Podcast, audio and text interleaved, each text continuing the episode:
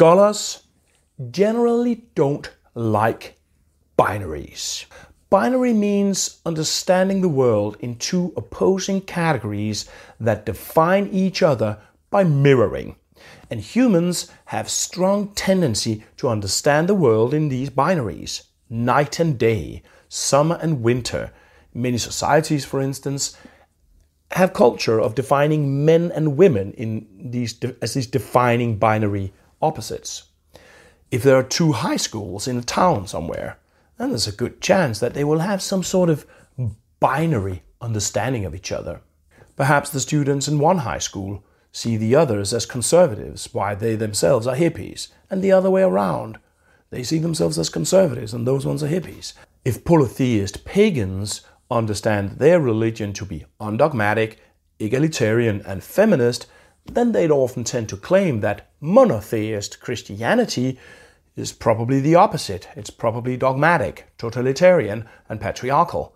So, binaries are regularly used to reduce the world to simplistic ideas, sometimes bigoted ideas, like Islam is antithetical to the Enlightenment ideals of Western civilization. But there's one fundamental binary that I have actually come to think about as a really valid way of thinking about the world. And uh, it has actually been with me for a very long time. It looks at different human ways of building a cosmos or building understanding of the cosmos. And though it might still be problematic to think of it too much as a binary, it does pose a kind of opposition, a tension where different kinds of wor- uh, worldviews that lean towards these different poles on how to, to uh, build cosmos when they meet or even when they sometimes clash, actually. It is what I call a relation cosmos towards a distinction cosmos. Humans living in some communities somewhere, sometime, will probably likely have both elements in them somehow, but often there will be a distinct leaning in the way that the culture holds things together. Either put them in a jar, that's a distinction cosmos, or binding them together by relating, that's a relating cosmos.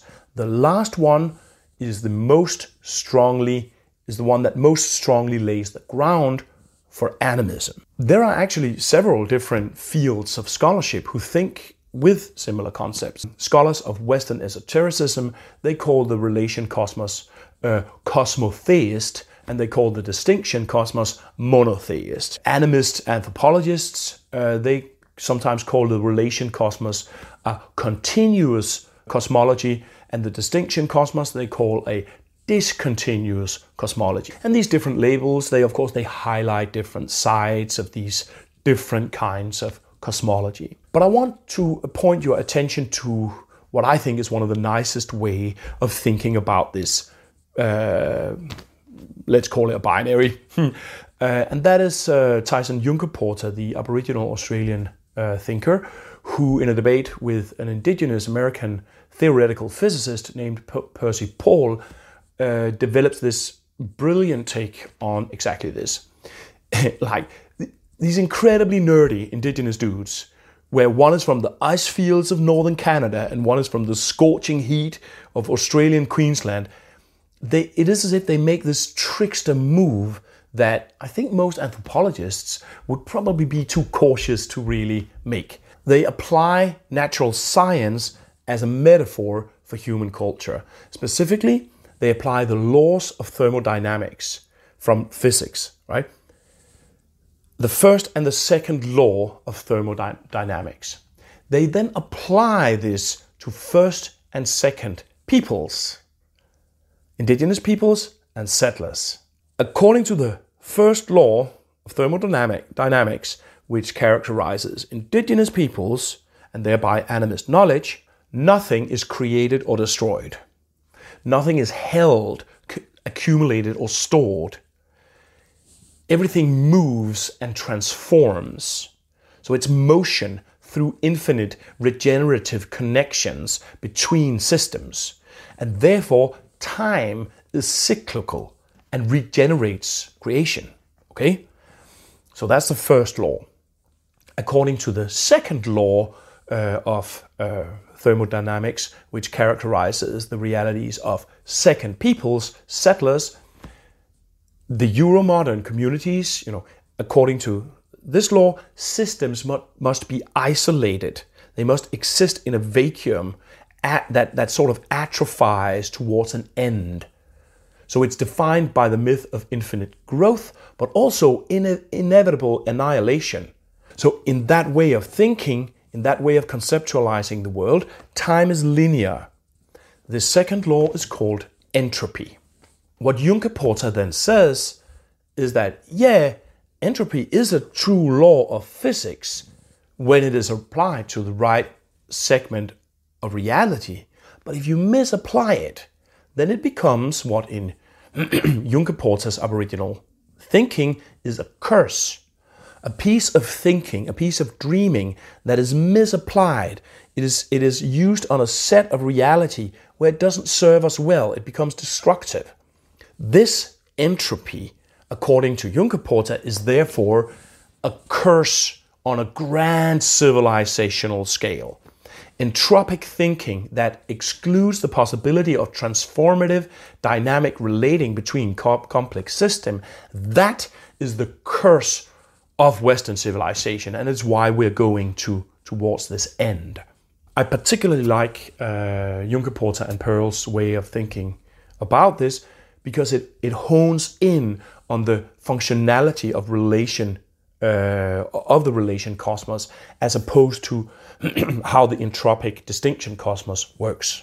We, we can take a look at cultural history, you know, and ask ourselves, for instance, what exactly is it about, say, Christianity that's a problem?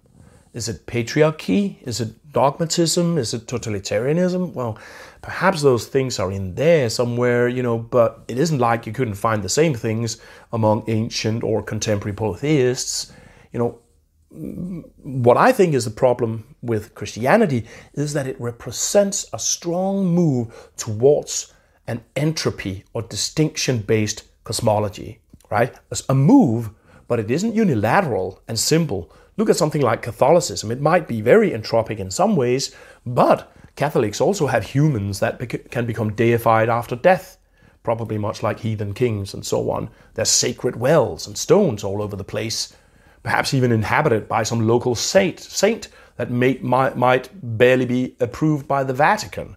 And a sacred woman like Saint Catherine of Siena, she had this practice of very piously whipping herself into shamanic trance with iron chains in order to be able to have sex with Christ, which is why her mortal coil became so sanctified that her head is still worshipped in the cathedral in Siena. It's all very metal, and primarily it's very animist it's a it's a relational cosmology that is that is moving in these kind of practices. Also, when you think of power, Catholicism is is a, is a parallel system of power throughout uh, European history, which has existed in this sort of precarious, you know, relationship with state power. But when you then compare this to Protestantism, you see a strong further move towards entropy. Protestantism merges state and church power the nation state becomes uh, the church, actually. The Holy Ghost of Christianity seemed to inspire nationalist ideas such as the nation, uh, the Volksgeist, the culture. These are very entropic ideas, and this is sort of the big bang of uh, identitarianisms, nationalisms, folkisms, all this, you know, the mother of entropic ideas. Volksgeist or blood, you know, is that idea that there's a container and inside that container, there's a uniform kind of essence whose uniformity defines your belonging into it. Where a relational cosmology would build our self image on relation to other, like for instance, a totemic relation. So Christianity in very early times strove towards pushing animist relation out of reach, but with Protestantism, uh, it is placed decidedly outside human reach. So Protestantism is a very uncompromising move to more, towards a distinction-leaning cosmology of abstracting, you know, abstracting the divine so far out of contact from man that almost zero interaction is possible. It's a strongly distinction-focused entropic worldview. And while doing this, Protestantism links more powerfully with the state power than Catholicism. So if you check out, for instance, my interview with the Irish author uh, Manchán Magan, he describes a reality in Catholic Ireland where traditional knowledge has been less eroded uh, than in Protestant contexts. And thinking with entropy distinction uh, versus uh, relation, that also shows us an important affinity between Christianity and modernity. Modernity, like Protestantism, is an extremely distinction based cosmology. Matter is completely distinct from subjectivity, right? German is distinct from Danish. Religious is distinct from profane. White European is supposed to be distinct from other. Objectivity is distinct from barbarous superstition and self appointed gurus and all that stuff. This is uh, modernist uh, distinction making. So, yeah, obviously, I think that our task today is to make space for thinking about the world as dynamically transformational and related rather, and, rather than only as segmented into uh, uh distinct categories, because that is what will allow real powerful animist knowledge to grow. Thanks for listening and see you around.